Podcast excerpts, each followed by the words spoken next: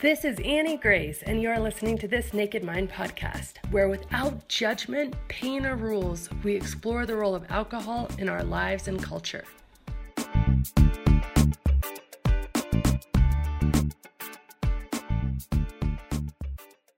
Hi, this is Annie Grace, and welcome to this Naked Mind podcast.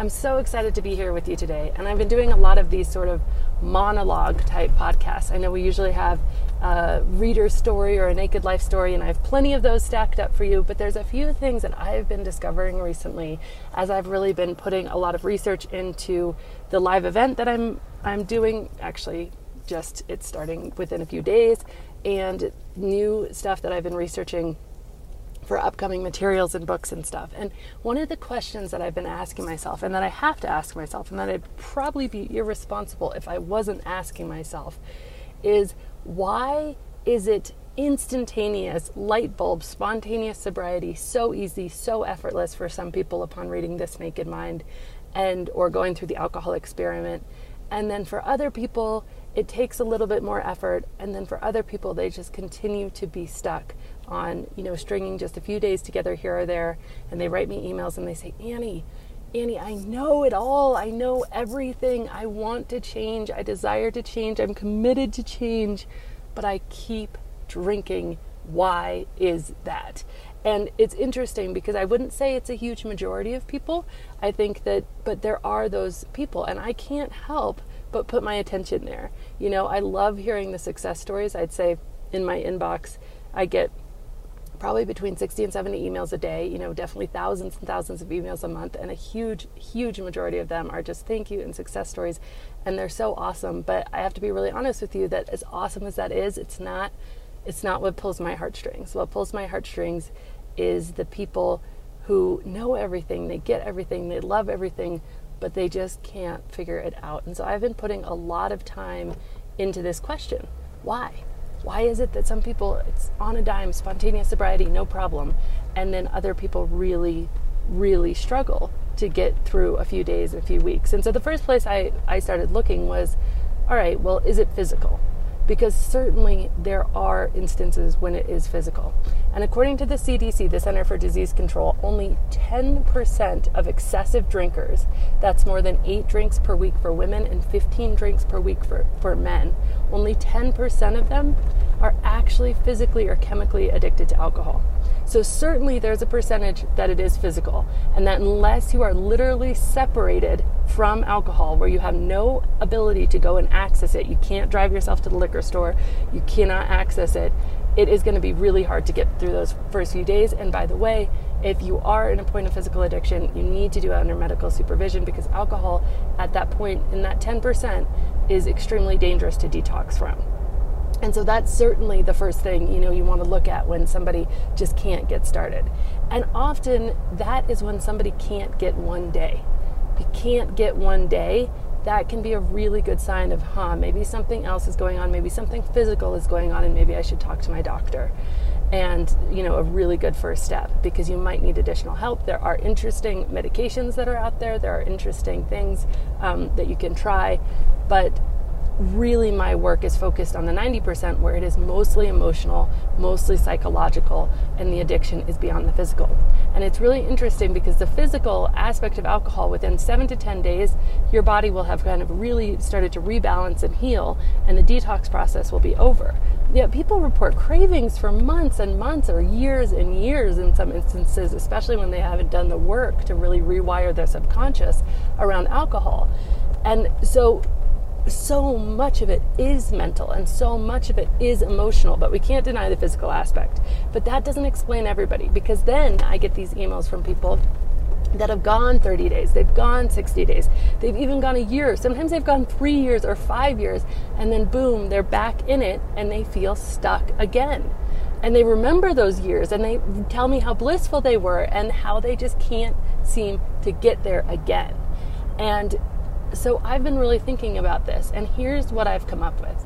And I think this is such a powerful way to look at things because when we can know where we are, when we can have awareness of where we are on the path, we can really start to look at okay, then what do I need to do? How do I need to get from where I am to where I'm going next? Everything starts with awareness. Everything starts with understanding and accepting and making peace with where we are so we can do the right things to get to where we're going. And so here's what I came up with. I believe there's three core reasons that people drink alcohol. And they are society, substance, and self. And now the first one I want to talk about, I really want to talk about this as if it's imagine a peach. We just read James and the Giant Peach, my my boys and I, and it was really fun. I hadn't read that since I was little. But one of the things that they do in this story is the peach grows to humongous proportions, and then this little boy, he goes actually um, into a tunnel in the peach and ends up in the peach pit, living in the peach pit with these gigantic insects. And they fly all the way across the ocean, land on the Empire State Building. It's a really fun story. Anyway, imagine it's a peach, right? And the skin of the peach is the substance.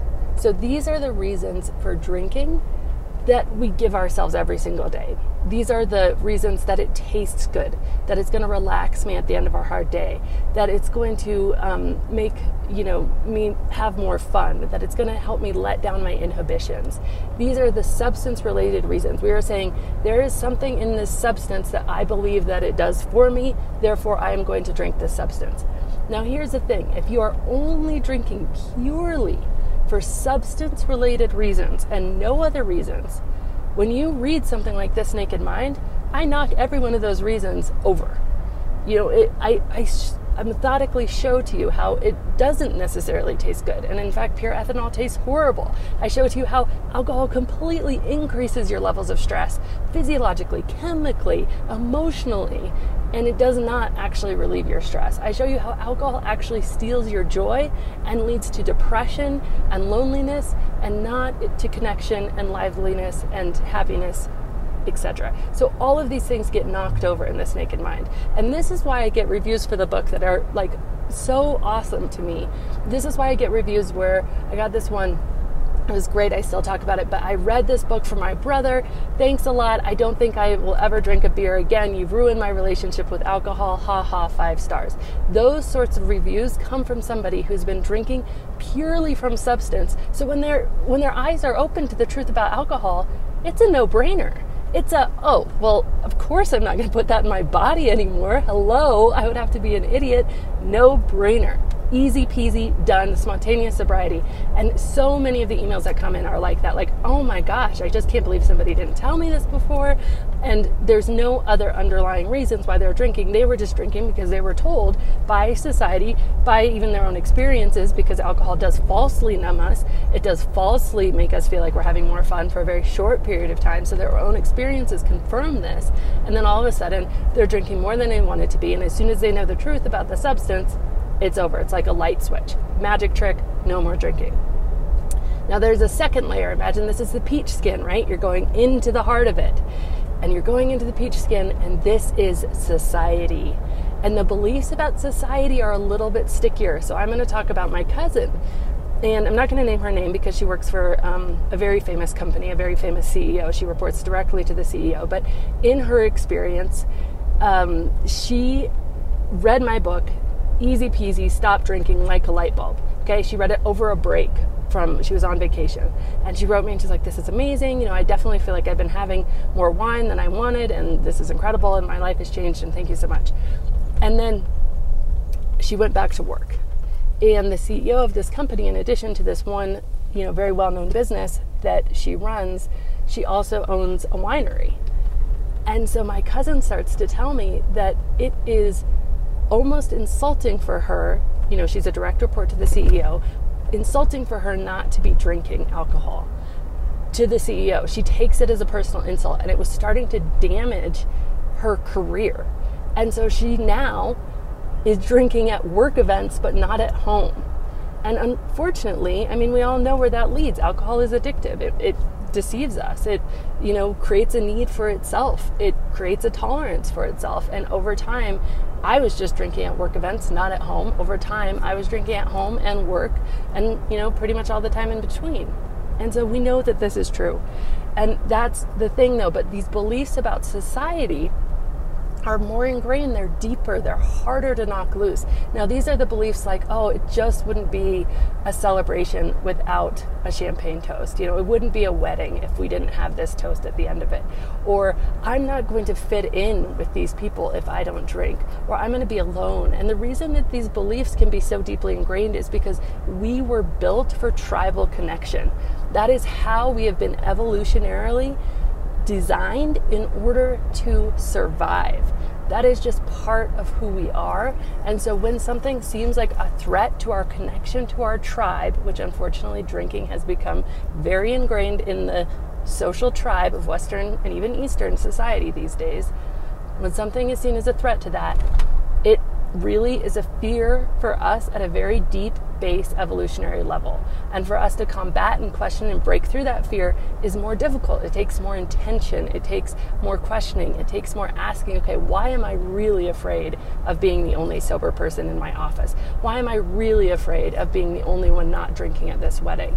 And understanding that actually that fear is not really real anymore and you're not going to get thrown out of the tribe and you're not going to get ostracized. And in fact, your friendships will deepen if you give them time.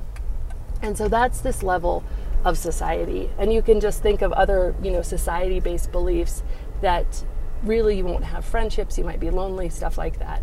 And and that's much harder to deal with. But then our friend James, he goes all the way to the pit. And the pit is in the middle. And the pit is these beliefs about self.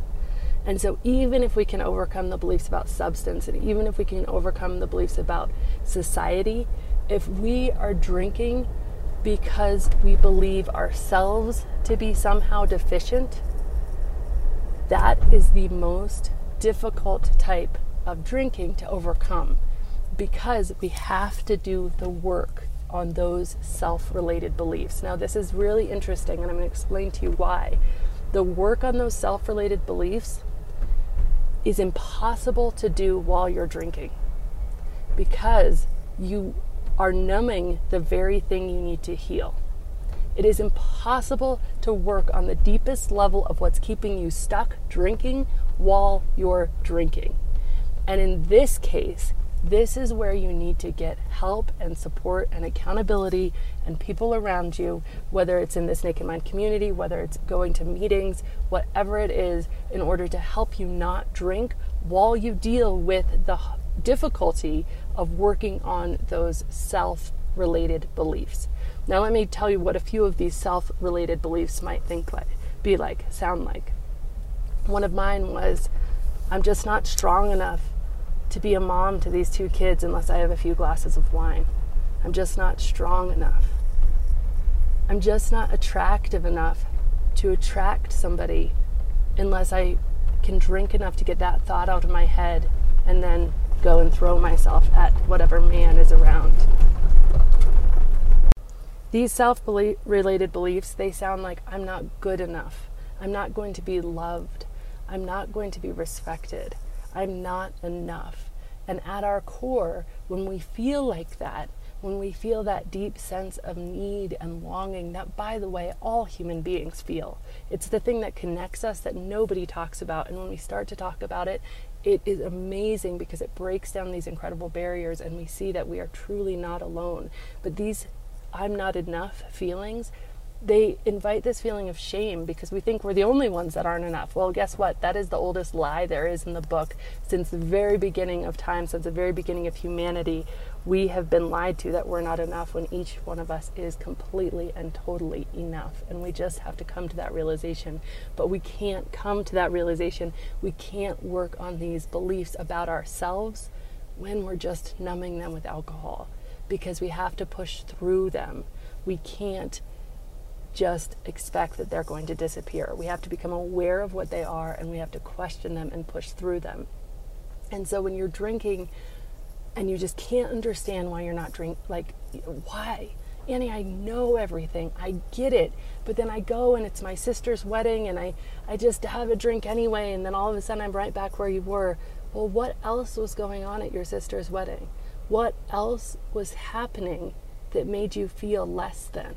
What beliefs did you hold? What things from your past, what was going on that made you feel such an intense feeling of not enough that you had to numb it with alcohol. Because if we've been numbing those feelings with alcohol, especially if we've been doing it since a very big young age, we will just continue to numb those feelings with alcohol. It is our go to thing, and we won't even be aware that we're drinking for reasons that don't have anything to do with the substance and don't have anything to do with the society, but reasons that have everything to do with how we perceive ourselves.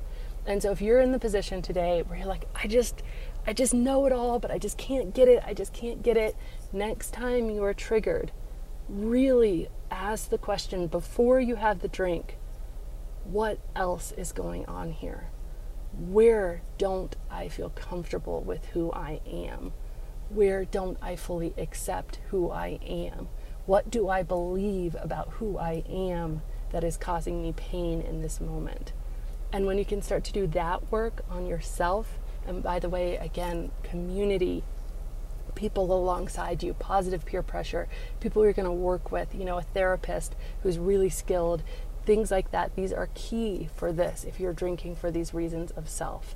Because if you're drinking for reasons of self, it doesn't matter how much you know about the substance not being good for you. It doesn't no- matter how much you know and how ready you are to take a stand in society of being one of the brave minority that's going to change our incredibly massive problem with alcohol in our society. If you're drinking for reasons for s- yourself, it will always trip you up because you won't even realize that is why you're pouring that drink. You'll think it's just to fit in. You'll think it's just because you're stressed, but you're really pouring it because at some deep level, you don't feel like you're enough. And so I wanted to share with you these three S's this substance, society, self as a way to really start to evaluate where you're stuck and hopefully break through. Thank you so much, and I hope you have a wonderful day. This has been Annie Grace with This Naked Mind podcast. Thank you so much for listening. You can learn more at thisnakedmind.com. And please remember to rate, review, and subscribe as it really helps us spread the word.